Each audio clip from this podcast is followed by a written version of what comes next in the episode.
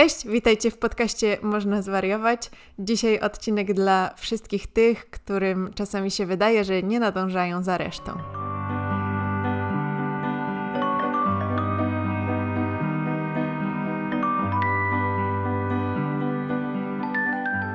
Dzisiaj porozmawiamy o czymś, co zastanawiało nas od jakiegoś czasu, co jest związane i z tematem porównywania się do innych i z kilkoma innymi wątkami, tak jak różne takie zestawienia najbardziej obrotnych czy przedsiębiorczych osób w danej kategorii wiekowej, na pewno takie kojarzycie, no to nas właśnie te listy skłoniły do przemyśleń i różnych zastanowień i mam nadzieję, że też ciekawych dla Was wniosków.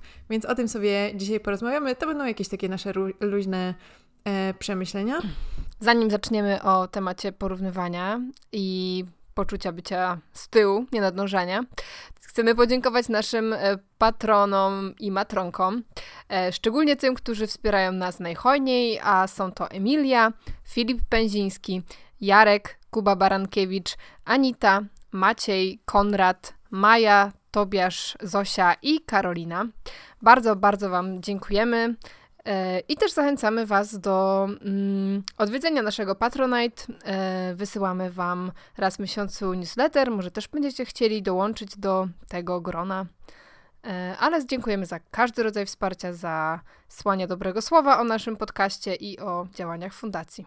Ale zanim zaczniemy, to jeszcze powiedz, Ania, z czym dzisiaj zaczynasz? Ja zaczynam z radością, ponieważ w końcu jest ciepło i można wyjść na dwór, zarzucając tylko jakąś lekką kurtkę i nawet pewnie można wyjść w klapkach, nie zakładając skarpetek, ale jeszcze nie jestem aż tak odważna.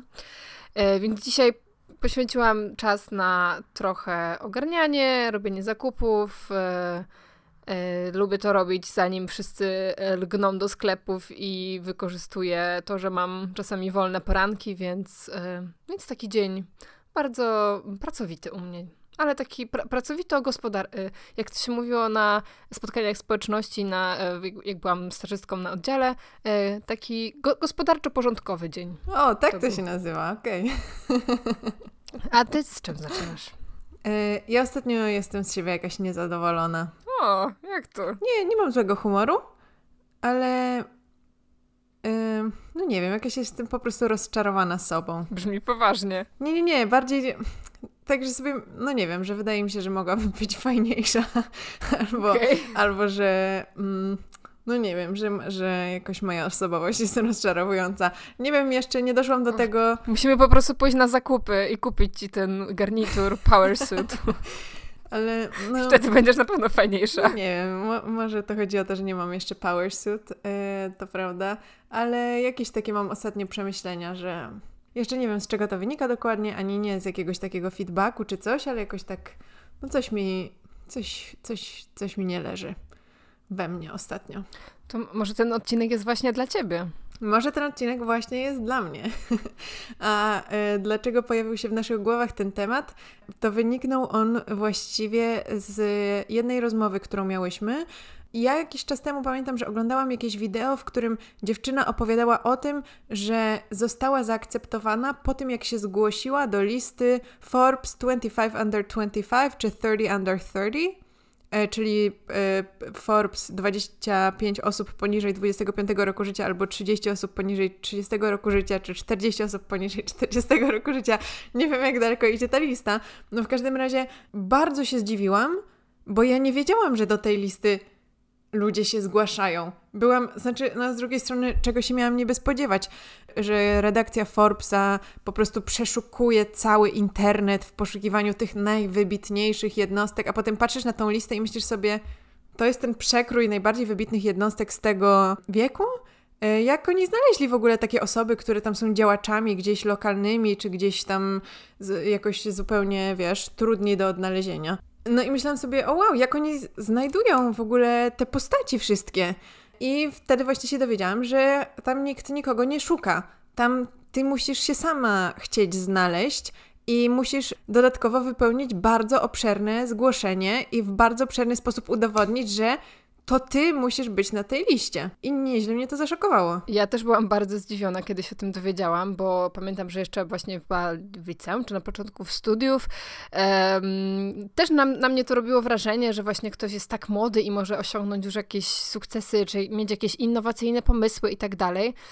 A dopiero niedawno dowiedziałam się, że jest to, no może nie jest to hoax, ale obejrzałam ostatnio właśnie taki filmik na YouTubie, postaram się go podlinkować w opisie, natomiast jest to film autorstwa Michała Kudryka, który właśnie znalazł się na tej liście i opowiadał o swojej drodze na tą listę z przymrużeniem oka, że w zasadzie jego celem było sprawdzenie, czy jak szybko, jak daleko może zajść w tym rankingu i czy faktycznie udałoby mu się w 2 miesiące z bycia takim no, prawie anonimowym człowiekiem, czy miał jakieś tam w miarę popularne konto na TikToku, ale w zasadzie nie miał żadnej organizacji swojej i okazało się, że faktycznie głównym celem jakby czy głównym punktem tego, żeby się dostać na tą listę, było napisanie eseju na swój temat, czyli jakby takie trochę pochwalenie się, trochę gdzieś tam rozczulenie może tej kapituły konkursu, whatever. Później w drugim etapie była rozmowa już właśnie z tą komisją, do której on też opowiadał, że bardzo się przygotował. No i w zasadzie gdzieś tam po drodze oczywiście też zajął się jakąś inicjatywą, taką platformą, która zgromadziła różne stypendia, do które można się ubiegać, więc była to jakaś inicjatywa społeczna, ale on sam przyznał, że w zasadzie to skupił się bardziej na przygotowywaniu się do tej rozmowy i gdzieś tam zachwalaniu siebie, niż na faktycznie działaniu i chyba tak wyczułam, że trochę było mu głupio z tego powodu, że faktycznie są ludzie, którzy są aktywistami, którzy aktywnie w czymś działają, uczestniczą i nie zgłaszają się do tego konkursu, bo nie mają czasu, a z tego, co on opowiadał, to wynikało, że naprawdę bardzo dużo czasu trzeba było poświęcić na te poszczególne etapy, na pisanie, przygotowanie prezentacji, przygotowanie się do pytań od komisji i tak dalej. No i znalazł się na tej liście, trochę chyba z takim poczuciem, no właśnie sarkazmu, że jemu się udało, a niekoniecznie jakby było to jakieś wybitne osiągnięcie, bardziej było to jakiś jego siła przekonywania, tak sam przyznał. No i możemy się zastanawiać w takim razie, po co w ogóle jest taka lista i czy jej wpływ na otoczenie jest pozytywne, no bo powiedzmy, że na przykładzie tego chłopaka, tego Michała, on no, gdzieś tam pociągnął swoją działalność w jakiś taki edukacyjny trochę sposób, tak jak żeby promować te stypendia, ale tak naprawdę no, skupił się też na byciu na tej liście, a nie na rozwoju tej swojej działalności. Tak, dokładnie i mnie już kilkukrotnie ktoś pytał o to, dlaczego ja nie jestem na jakiejś liście właśnie tam 30 under 30 i tak dalej. Ja sobie myślałam, no nie wiem, bo nikt mi nie wręczył takiego zaproszenia czy coś. Później się dowiedziałam, że trzeba o to aplikować i teraz myślę sobie, że no jakby to jest dobra, darmowa promocja w ten sposób, ale z drugiej strony o czym to świadczy, że jakie to jest grono osób? To jest grono osób, które napisały najlepsze eseje na swój własny temat o tym, dlaczego są wybitnymi jednostkami w swojej grupie wiekowej. No to ja chyba nie jestem taka dobra w pisaniu eseju po prostu. Biorąc pod uwagę, jak wiele osób ma teraz problem w ogóle z jakim poczuciem własnej wartości, a co dopiero gdzieś wychwalaniu swoich działań, no to też wydaje mi się, że trochę jest taki znak naszych czasów, nie? Że w zasadzie nie dążymy do tego, żeby znaleźć jakąś równowagę, tylko właśnie pojawiają się te skrajności, że tutaj jest jakaś grupka wybitnych osób, które będą dążyły do swojej autopromocji, a chyba większość osób gdzieś tam jest, w zasadzie nie wiem, czy mogę powiedzieć, że większość osób nie ma tego zdrowego poczucia własnej wartości. Może, mam nadzieję, że nie większość, czy tam może poniżej tej średniej, ale jest to naprawdę duży problem, tak. Nawet patrząc na raport Młode Głowy, który przeprowadziła Fundacja Unaweza, w ramach koalicji, w której jako fundacja Można Zwariować również jesteśmy, to poczucie własnej wartości jest dużym problemem wśród młodych osób i mówiąc też o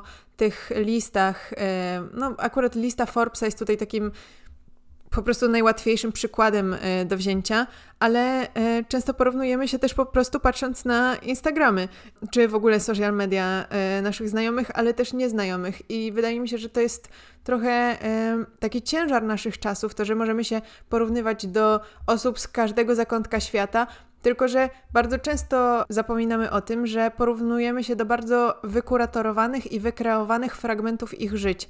I tak samo osoby, które są na tej liście, to jest ich esej na swój temat, w którym uwzględniają wyłącznie największe swoje sukcesy i najważniejsze rzeczy, które robią, a nie to, jak wygląda całokształt ich życia. I po prostu są to niektóre rzeczy, których nie bierzemy pod uwagę, więc porównujemy się do czegoś takiego highlight reel, patrząc z perspektywy swojego życia. Już chyba kilkukrotnie o tym tutaj wspominałyśmy. Tak, ale wydaje mi się, że nawet jeśli mamy tą świadomość, że Instagram i inne media społecznościowe zakłamują tą rzeczywistość i pokazują jakiś tam lepszy wycinek naszych żyć i że ta globalizacja ma negatywny wpływ na nasze poczucie własnej wartości, bo nasi rodzice pewnie w wieku tych 20 paru lat nie porównywali się do ludzi z listy Forbesa, bo wtedy nie było polskiego Forbesa, tak mi się wydaje.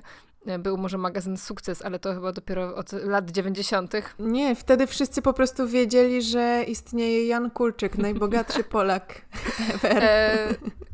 Tak, ale dopiero też jak gdzieś tam zaplanowałyśmy sobie nagrywanie tego odcinka, to uświadomiłam sobie, że to poczucie bycia z tyłu, czy poczucia takiej gorszości, że gdzieś tam nie nadążam za swoimi rówieśnikami, jest też dość częstym tematem, o którym ja rozmawiam ze swoimi pacjentami, pacjentkami w gabinecie. I to czasami może dotyczyć albo właśnie uczelni, albo tego, że jakaś uczelnia jest słabsza i że takie poczucie trochę, że ja muszę teraz nadrobić, bo z tej uczelni za mało wyniosłam. Albo też taki case ludzi, którzy zaczynają pracować w trakcie studiów, a niektórzy dopiero zaczynają po skończeniu ich pracować i w tym korporacyjnym świecie często jest tak, że twoim menedżerem może być osoba młodsza od ciebie i to też tworzy takie poczucie, właśnie, że coś zrobiło mnie tak w takim razie, nie? Że jakby mam kilka lat w ogóle do tyłu. Natomiast nie da się tego mierzyć taką skalą, bo jakby mamy bardzo różne tempo życia i przecież jest teraz mnóstwo osób, które przebranżowują się, czy to, nie wiem, po 30, 40, i jest w tym po prostu też ogrom odwagi, żeby coś takiego zrobić, bo gdybyśmy mieli faktycznie myśleć o tym, że musimy podążać za karierą, którą wymyśliliśmy sobie po technikum, liceum czy studiach, to tak naprawdę chyba mało kto z nas miał w wieku tam kilkunastu lat świetny pomysł na życie, biznes i karierę.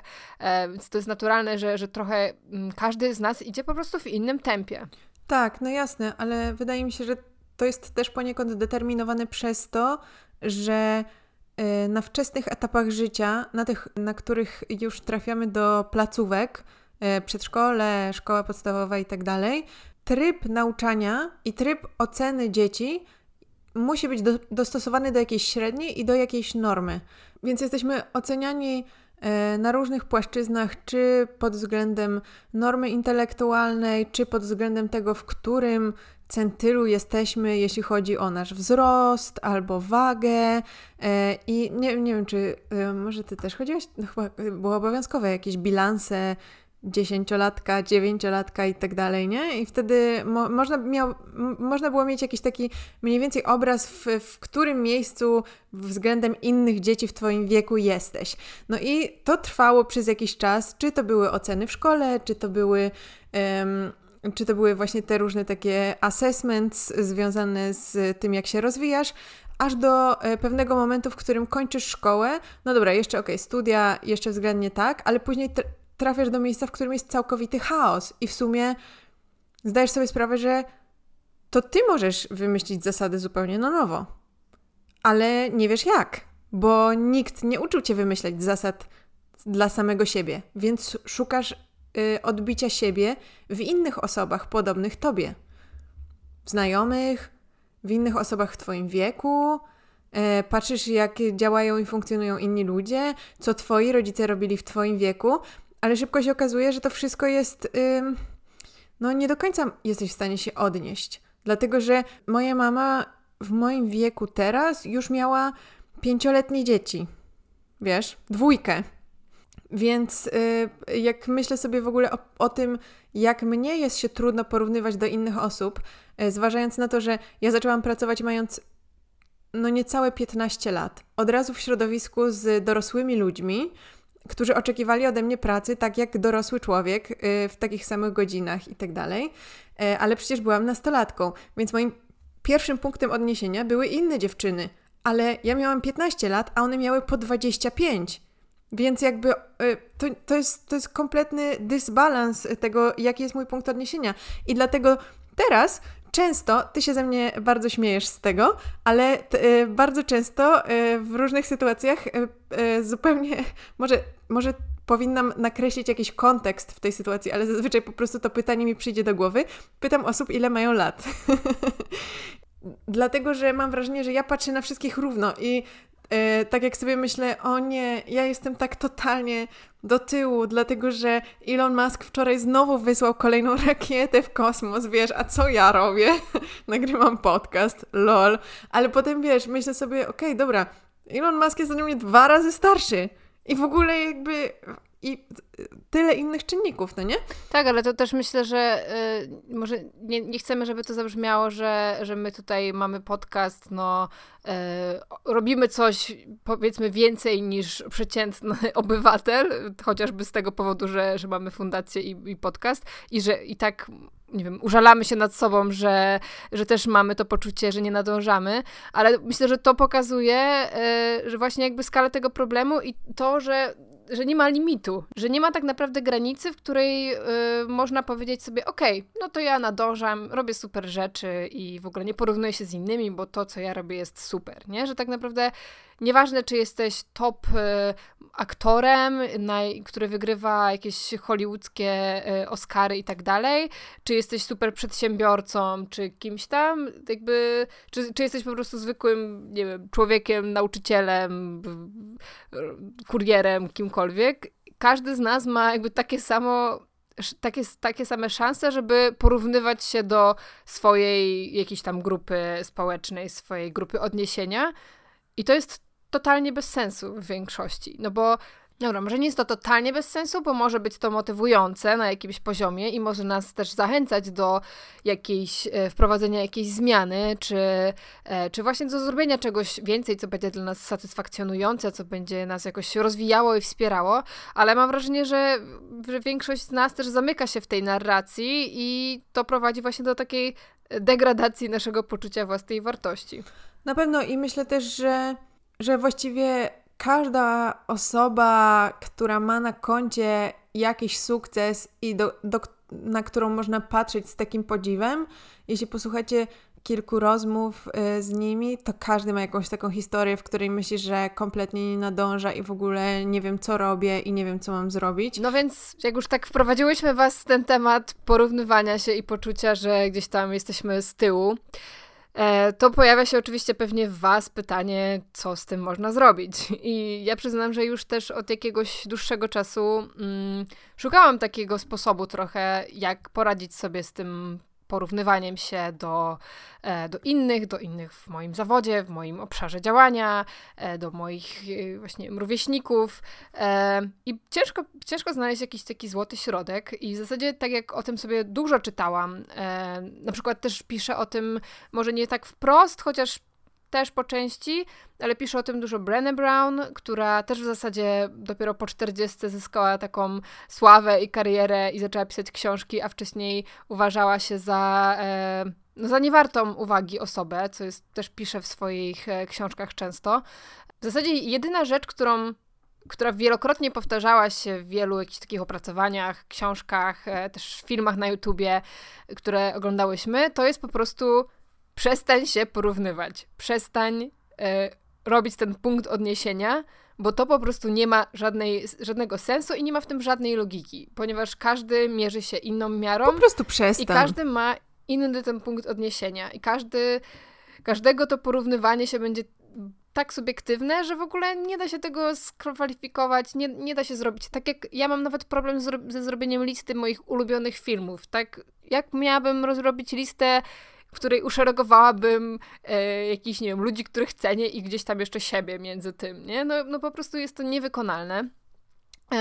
Ale jest to z drugiej strony tak zakorzenione, przynajmniej we mnie, że ostatnio jak pojechałam na urlop i skasowałam wtedy Instagrama, tak żeby nie rozpraszać się właśnie, żeby spędzić sobie czas w naturze. I właśnie miałam taką intencję, żeby po prostu skupić się na tym miejscu, w którym jestem, na pięknych widokach i tak dalej. A mimo wszystko znajdowałam powody, żeby się w czymś porównywać. I wiesz, co to było na przykład? Ludzie, którzy szli ze mną na szlaku. I miałam takie momenty, w których na przykład kogoś mijałam, a potem na przykład ja robiłam przerwę i te osoby mnie mijały, więc znowu mijałam te osoby, albo widziałam, że oni idą za mną i zastanawiałam się, czy zaraz mnie wyminą, czy nie. I potem miałam takie, Jezu, po co ja sobie to robię? Ale porównywałaś swoje tempo z nimi? Tak, swoje tempo. I to było tak absurdalne w ogóle, ale jakby doszłam do tego momentu dość szybko, gdzieś zauważyłam to w sobie i pomyślałam sobie, że chyba faktycznie jakby ten brak porównywania się został przez mój umysł wyczuty jako taki brak po prostu, nie? Że nie ma czegoś, więc jakby znajdowałam jakąkolwiek wymówkę, czy jakikolwiek powód, żeby z kimś się porównać. No i gdzieś tam obróciłam to w żart w swojej głowie po prostu to o tym myśląc i po prostu przestałam i pomyślałam sobie, że Jezu, przecież ci ludzie są tutaj, żeby korzystać z tej natury tak samo jak ja i żeby po prostu zrobić sobie ten hike i oni mają w dupie, czy ja idę przed nimi, czy za mną, nie? I jakby to ze mną jest coś nie tak tutaj faktycznie. No i takim chyba to dziwnym przykładem uzmysłowiłam sobie, że to naprawdę tak w ogóle nie ma sensu i że skoro już w takiej głupiej sytuacji, w której powinnam się tylko i wyłącznie cieszyć, pojawia mi się to porównywanie, to chyba po prostu trzeba przestać, tak jakby radykalnie przestać to robić. No i jak przestałaś? No bo to tak brzmi, jakbyś komuś na martwienie się powiedziała, dobra, weź nie martw się. No właśnie, no nie jest to tak, no bo to nie chodzi o to, że po prostu przestałam, tylko właśnie no miałam kilka takich powiedzmy mini objawień, w których uzmysłowiłam sobie, jak to jest szkodliwe, więc tak też prowadząc jakiś dialog ze sobą i też świadomie czasami kierując swoją uwagą, tak, czy mogę wejść na czyjeś konto na Instagramie, żeby się porównać, co tam u tej osoby, albo mogę tego nie zrobić, albo mogę to zrobić, ale powstrzymywać jakieś swoje oceny i no bo to jest też taką dużą pracą, że my po prostu oceniamy siebie i oceniamy innych, a można nauczyć się takiego podejścia, w którym obserwujemy coś, czytamy coś, nie wiem, patrzymy na kogoś, słuchamy kogoś i wyzbywamy się tej oceny, szczególnie tej pejoratywnej oceny, więc no to jest po prostu trening i tak samo gdzieś na tym przykładzie bycia na szlaku sobie to wytłumaczyłam, że no przecież to nie świadczy o to, że jeśli ja idę wolniej, czy ktoś idzie wolniej, że ktoś jest gorszy. No przecież to jest w ogóle jakiś absurd, że mi to przychodzi do głowy. Więc no taka rozmowa ze sobą i gdzieś korygowanie tych myśli. Wydaje mi się, że jest do tej pory jedynym sposobem radzenia sobie, który jakoś zaskutkował u mnie. To są w kółko te rzeczy, o których mówimy w kółko i w kółko i w kółko i to są te same rzeczy. Czyli takie skupianie się na sobie, a niekoniecznie na innych, skupianie się na tym, jak ty się czujesz i dlaczego, co sprawia tobie radość, skupianie się na dobrych rzeczach i takie praktykowanie wdzięczności, super proste, bycie w tu i teraz. Mhm. No tak, to jest wszystko to. Jedną z książek, którą też polecałam już, jak rozmawiałyśmy o perfekcjonizmie, Radość życia Davida Burnsa, jest też tam świetny rozdział właśnie na temat tego, czy praca determinuje twoją wartość. No bo praca to jest często też ten temat, w którym się porównujemy z kimś i w którym mamy poczucie właśnie, że jesteśmy gdzieś tam z tyłu. Czy praca, czy też inne osiągnięcia około tego. I David Burns jest też właśnie prekursorem takiej radykalnego mówienia nie porównywaniu się i że w ogóle nie ma to sensu i w ogóle nie da się porównywać wartości różnych ludzi. I w tym rozdziale są takie dwa zainscenowane dialogi, gdzie najpierw on rozmawia z jakąś tam, powiedzmy, osobą ze swojej miejscowości, ze swojej, w takiej, jakimś ze swoim starym przyjacielem i opowiada, że on właśnie układa mu się świetnie, że odniósł taki sukces, zrobił doktorat, zarabia dużo pieniędzy, mieszka w wielkim mieście, no i świetnie mu się powodzi. No i ta osoba odpowiada mu, że no cóż, nie wiem co powiedzieć, że faktycznie myślałem, że przed naszą rozmową, że jestem szczęśliwym człowiekiem, no a teraz widzę, że to ty odniosłeś ten sukces. No i David Burns w tej roli mówi, że no tak, no rozumiem, że brak ci słów, no ale musisz spojrzeć prawdzie w oczy, to ja odniosłem sukces, a ty nie.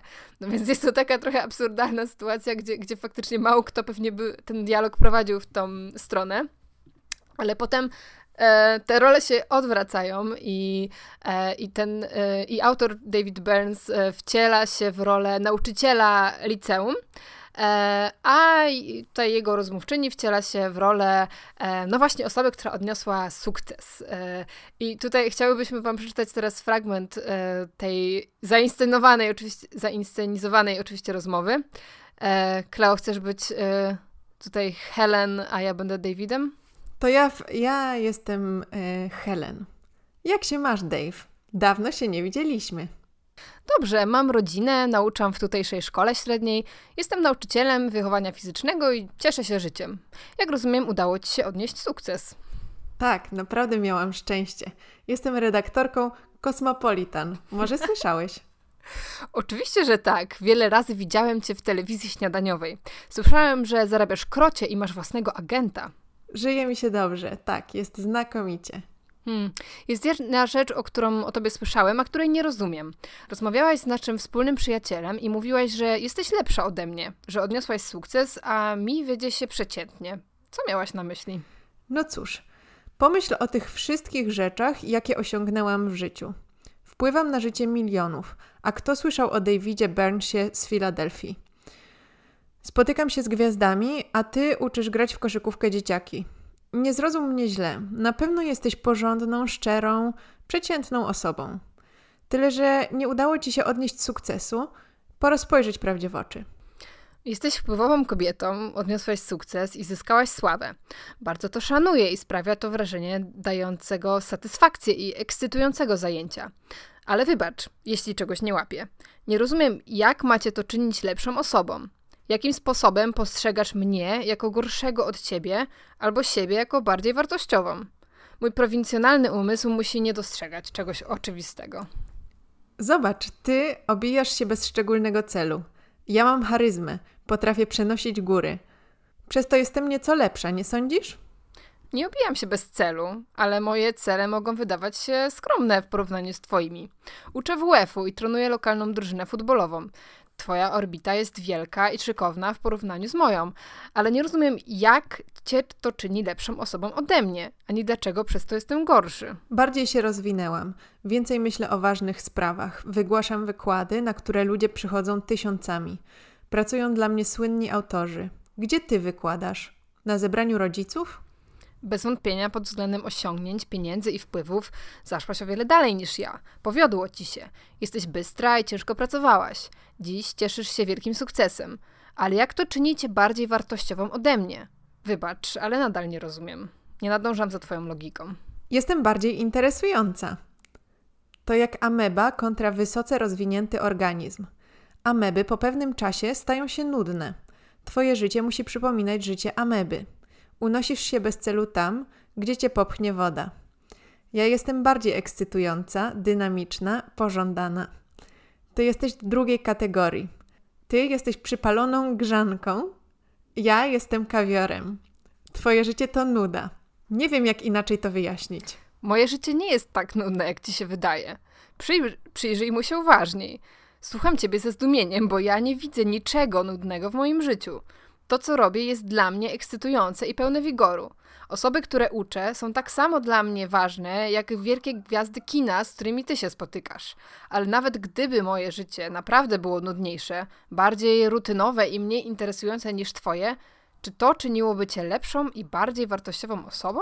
Najwyraźniej wszystko sprowadza się do faktu, że jeśli wiedziesz egzystencję ameby, możesz oceniać wszystko na podstawie mentalności ameby. Ja mogę ocenić Twoją sytuację, ale Ty nie możesz ocenić mojej. Na jakiej podstawie wydajesz taki osąd? Możesz nazywać mnie amebą, ale nie wiem, co masz na myśli. Ograniczasz się do wyzwisk. Najwyraźniej moje życie nie jest dla Ciebie szczególnie interesujące. Ewidentnie nie odniosłem takiego sukcesu i nie zyskałem sławy, ale jak macie to czynić lepszą albo bardziej wartościową osobą? Zaczynam mieć dość. Nie poddawaj się! Mów dalej! Może faktycznie jesteś lepszą osobą. No i tak dalej. Ta rozmowa jeszcze się trochę ciągnie.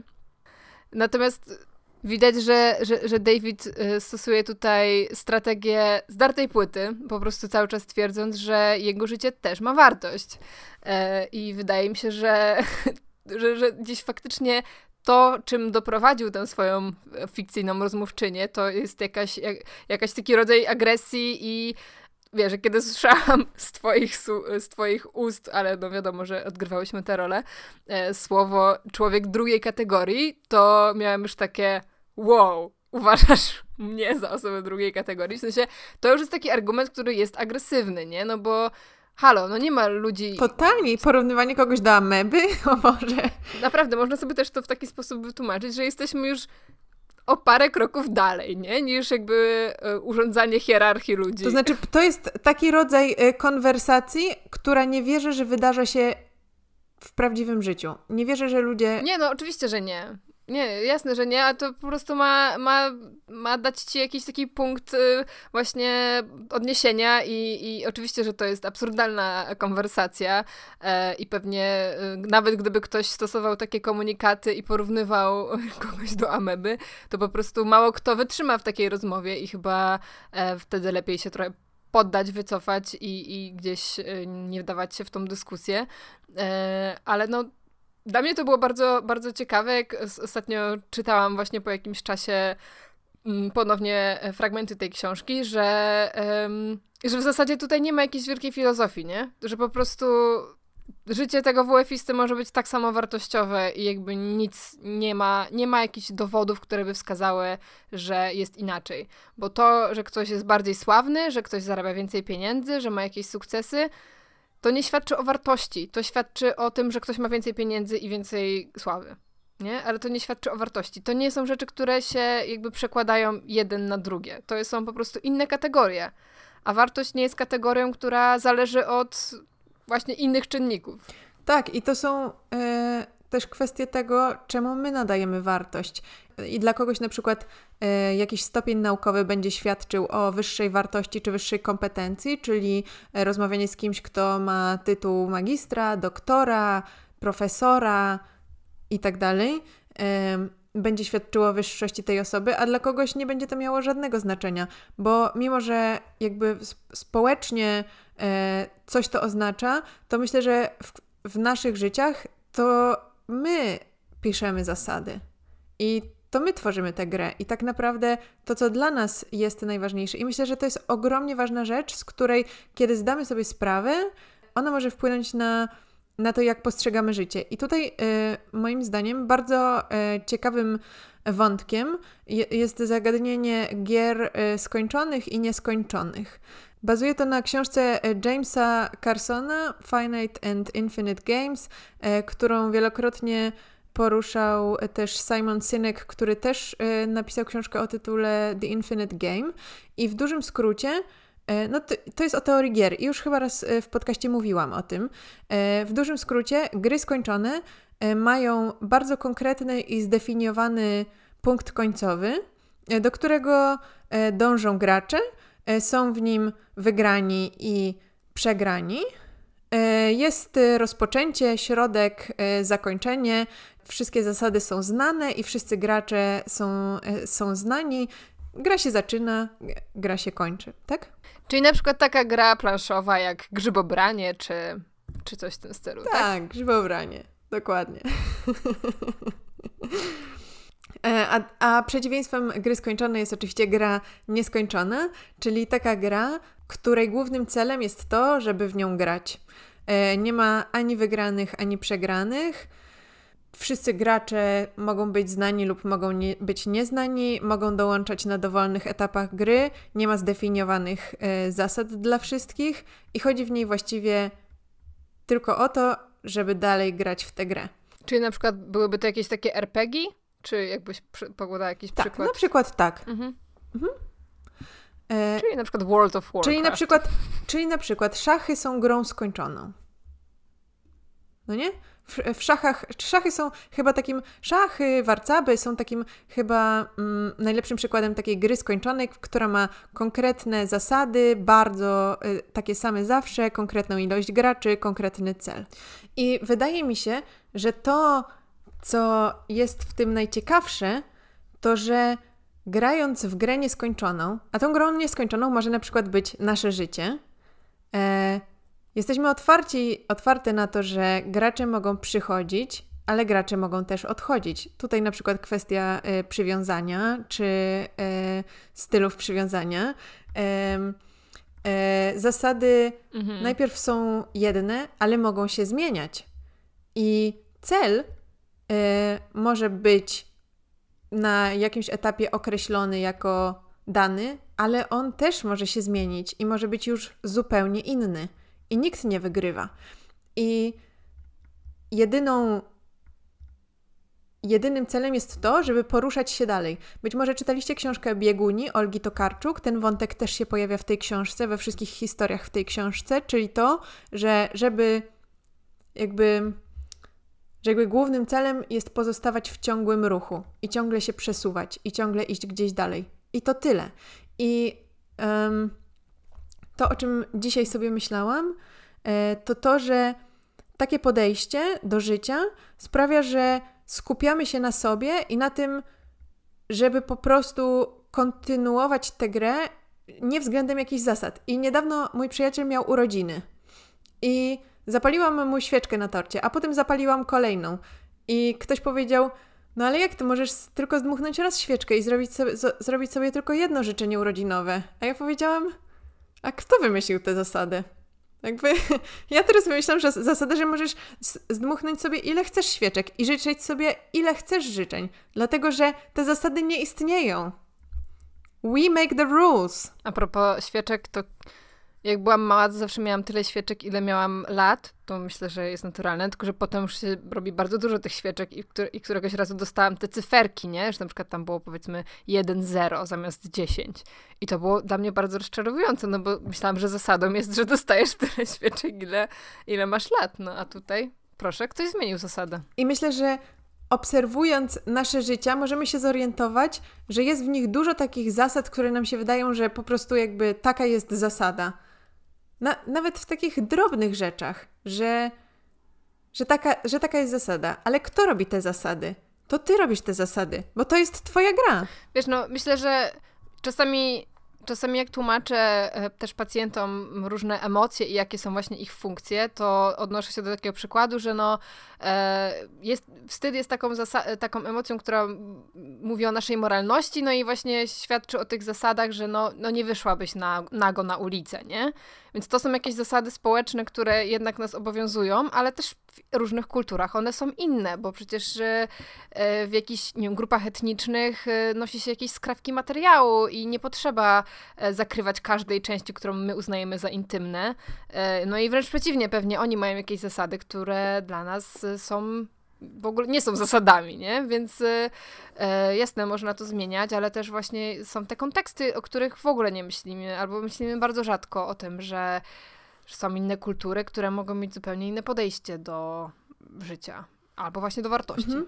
No w każdym razie to, co chciałam wam przez to powiedzieć, to jest to, że przez cały właśnie nasz kontekst kulturowy, wszystko co obserwujemy od kiedy jesteśmy dziećmi, to jak obserwujemy innych ludzi, może nam się wydawać, że życie ma jakąś bardzo skończoną strukturę. To znaczy, że jest jakiś początek, czyli nasze dzieciństwo, później edukacja, dalej jest jakiś punkt w środku, to zazwyczaj jest na przykład założenie rodziny, posiadanie dzieci, kariera zawodowa i jakiś punkt na końcu, czyli jakieś zwieńczenie życia. Tak jak już rozmawiałyśmy na przykład w odcinku o sukcesie, w którym na przykład Ania mówiła o tym, że zawsze jej się wydawało, że na przykład napisanie książki to jest takie zwieńczenie jakiejś kariery, a tutaj ma 28 lat i już pozamiatane, to miał być ten koniec. Nie! Nic nie zwieńczyłam zasady się książką. Zmieniły. To już nie jest zwieńczenie kariery. To już jest to, czym to tworzysz. I To dopiero początek. No właśnie, dlatego, że te zasady zmieniły się w trakcie tej gry. I to, co chciałam powiedzieć, to, że nie postrzegając tego jako takiej struktury gry skończonej życia, możemy te zasady zmieniać i zmieniać nasze podejście i to, co chcemy robić względem tego, jak zmienia się sytuacja, jak zmienia się to, na przykład kto do tej gry dołącza albo kogo spotykamy na swojej drodze, ale patrząc na to, że cały czas przesuwamy się do przodu. Tylko że ta droga też może być taka, że czasami musisz wziąć 2 kroki do tyłu, żeby zrobić kolejny krok do przodu. I to też jest okej. Jeszcze przed tym odcinkiem posłuchałam takiej historii, która myślę, że jest bardzo właśnie o porównywaniu się i bardzo adekwatna i mam nadzieję, że da Wam do myślenia. I to była historia o 2 drwalach, z których każdy codziennie przychodził do pracy na tyle samo godzin i codziennie obydwoje obok siebie rąbali drewno.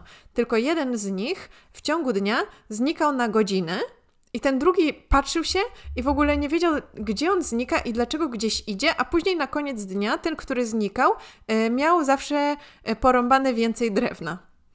I w końcu ten drwal, który non-stop cały czas, cały dzień bez przerwy pracował, pyta tego drugiego drwala, gdzie ty znikasz codziennie na godzinę i jak to możliwe, że później masz więcej drewna niż ja? I on mówi, ja po prostu idę naostrzyć siekierę. I ta historia jest o tym, że zwracanie uwagi na siebie i na swoje potrzeby i na to, co najlepiej zadziała dla ciebie, i to, że jeśli masz tępą siekierę, to będzie ci się nią gorzej pracowało, a nie... I to jest pierwsza rzecz, na którą zwracasz uwagę, a nie na to, ile drewna ma już twój partner, który robi to równolegle do ciebie. Sprawia, że działasz w ogóle w inny sposób. Zwracasz uwagę na rzeczy, które są ważniejsze względem tego, czym ty się zajmujesz. To trochę tak jak też... jakiś, powiedzmy, wyobrażony teraz przykład, nie wiem, czy do końca sensowny, ale powiedzmy, że jest jakiś wyścig i ktoś się cały czas ogląda za ramię, czy na przykład ktoś jest blisko niego i traci na tym jakąś tam energię, no bo robi drugą rzecz naraz, a ktoś, kto biegnie cały czas prosto przed siebie i nie patrzy na innych, dobiega może tam szybciej, bo... Nie wiem, czy to jest dobry przykład. To jest dobry przykład, bo możesz się ciągle obracać za ramię i nie zauważyć jakiegoś wielkiego kamienia i się od niego potknąć i się przewrócić. I myślę, że też dobrym przykładem tego, co jest nieskończoną grą, jest na przykład są rzeczy związane z pracą nad swoją sylwetką, no nie? Dużo ludzi na przykład ma problem z otyłością i zaczyna się odchudzać i jeśli traktujesz odchudzanie jako gra skończona, jako grę skończoną, czyli zaczynasz na, nie wiem, 100 kg, a twój cel to 75 kg, dochodzisz do tego momentu i ta gra się kończy. A jeśli robisz z tego grę, która jest nieskończona, to wprowadzasz zmiany w swoim stylu życia, które determinują twoje nawyki, które sprawiają, że to jest coś, co utrzymujesz już przez cały czas. No nie? I takie podejście do tych różnych zagadnień w naszych życiach sprawia, że zmienia się wszystko. Nie no, to jest prawda oczywiście i na wielu przykładach z takiego w ogóle dbania o siebie i o swoje zdrowie fizyczne, psychiczne, pewnie da się to też fajnie pokazać, no ale mam nadzieję, że skumaliście i może zaaplikujecie te sposoby myślenia, o których dzisiaj mówiłyśmy, do waszego życia, bo no jest to tylko i wyłącznie wasza wola, czy chcecie na taką gimnastykę umysłową sobie pozwolić i zmienić swój sposób myślenia o pewnych rzeczach. W zeszłym tygodniu zrobiłyśmy powtórkę odcinka o mindsetie, czyli właśnie nastawieniu, więc to też gdzieś nam się super łączy. Wszystko się ze sobą łączy oczywiście, wszystkie nasze odcinki się ze sobą łączą. Tak i pamiętajcie, że rzeczy nie dzieją się linearnie. Nawet jeśli widzimy jakąś drogę, która miałaby sens, że idzie krok po kroku, tak jak zaplanowana, to jest wyłącznie Tiger Woods. Posłuchajcie sobie historii Rogera Federera, który nie chciał wcale grać w tenisa, tylko chciał rozmawiać z kolegami o pro wrestlingu. I to było jego największe zainteresowanie. Zazwyczaj jest tak, że osoby które osiągają jakieś takie sukcesy, o których później słyszymy, że dostają Nagrodę Nobla czy coś takiego, zazwyczaj mają jakieś hobby, zazwyczaj mają jakąś odskocznię, zazwyczaj mają jeszcze 10 innych rzeczy. Jest takie powiedzenie: a jack of all trades is a master of none. I bardzo często zostawia się to, nie przetłumaczę go, sorry, w ogóle nie wiem, jakbym to miała zrobić, ale bardzo często ucina się to powiedzenie w tym momencie, żeby powiedzieć, że jak coś jest do wszystkiego, to jest do niczego. Tak bym przetłumaczyła to powiedzenie. To nie jest tłumaczenie bezpośrednie. Natomiast całe to powiedzenie brzmi: a jack of all trades is a master of none, but oftentimes better than a master of one. Czyli w wolnym tłumaczeniu, jeśli coś jest do wszystkiego, to jest do niczego, ale i tak często lepsze niż do jednego. Niż mistrz jednego. O. Niż mistrz jednego. Tak. I to też by świadczyło w sumie o, wow. Nasz tomik naszej poezji wychodzi za rok. I to też, myślę, świadczy o tym, że warto jest szukać różnych rzeczy i zostawiać różne wskazówki w różnych miejscach i szukać, bo nigdy nie wiemy, co możemy znaleźć. Piękne zakończenie tego odcinka od naszej poetki Cleo. Mamy nadzieję, że ten odcinek jakoś tam poruszy wasze neurony i do zastanowienia się. Dajcie nam znać, jak wy postrzegacie ten temat. Możecie teraz to robić dzięki Spotify, tej opcji odpowiedzi. Te odpowiedzi potem możemy też udostępniać. Jeśli macie jakieś pytania, to też możecie tam zadać, a my postaramy się odpowiedzieć na przykład na Instagramie, bo nie ma tam jeszcze opcji odpowiadania na wasze odpowiedzi, ale możecie też robić to na YouTubie, w komentarzach. Albo wpadnijcie na naszą zamkniętą grupę na Facebooku. Można zwariować społeczność, na której z chęcią porozmawiamy o tym z wami. Czy jesteśmy do tyłu w życiu za wszystkimi? Może to my jesteśmy do tyłu. Czy może na przykład jesteśmy tak daleko do przodu, że po prostu nikogo w okolicy nie ma. A może to my jesteśmy totalnie do tyłu. Fajnie by było wiedzieć.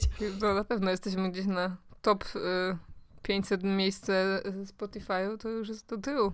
Zostawiajcie nam gwiazdki na Spotify i na Apple Podcasts, bo mamy ich mało.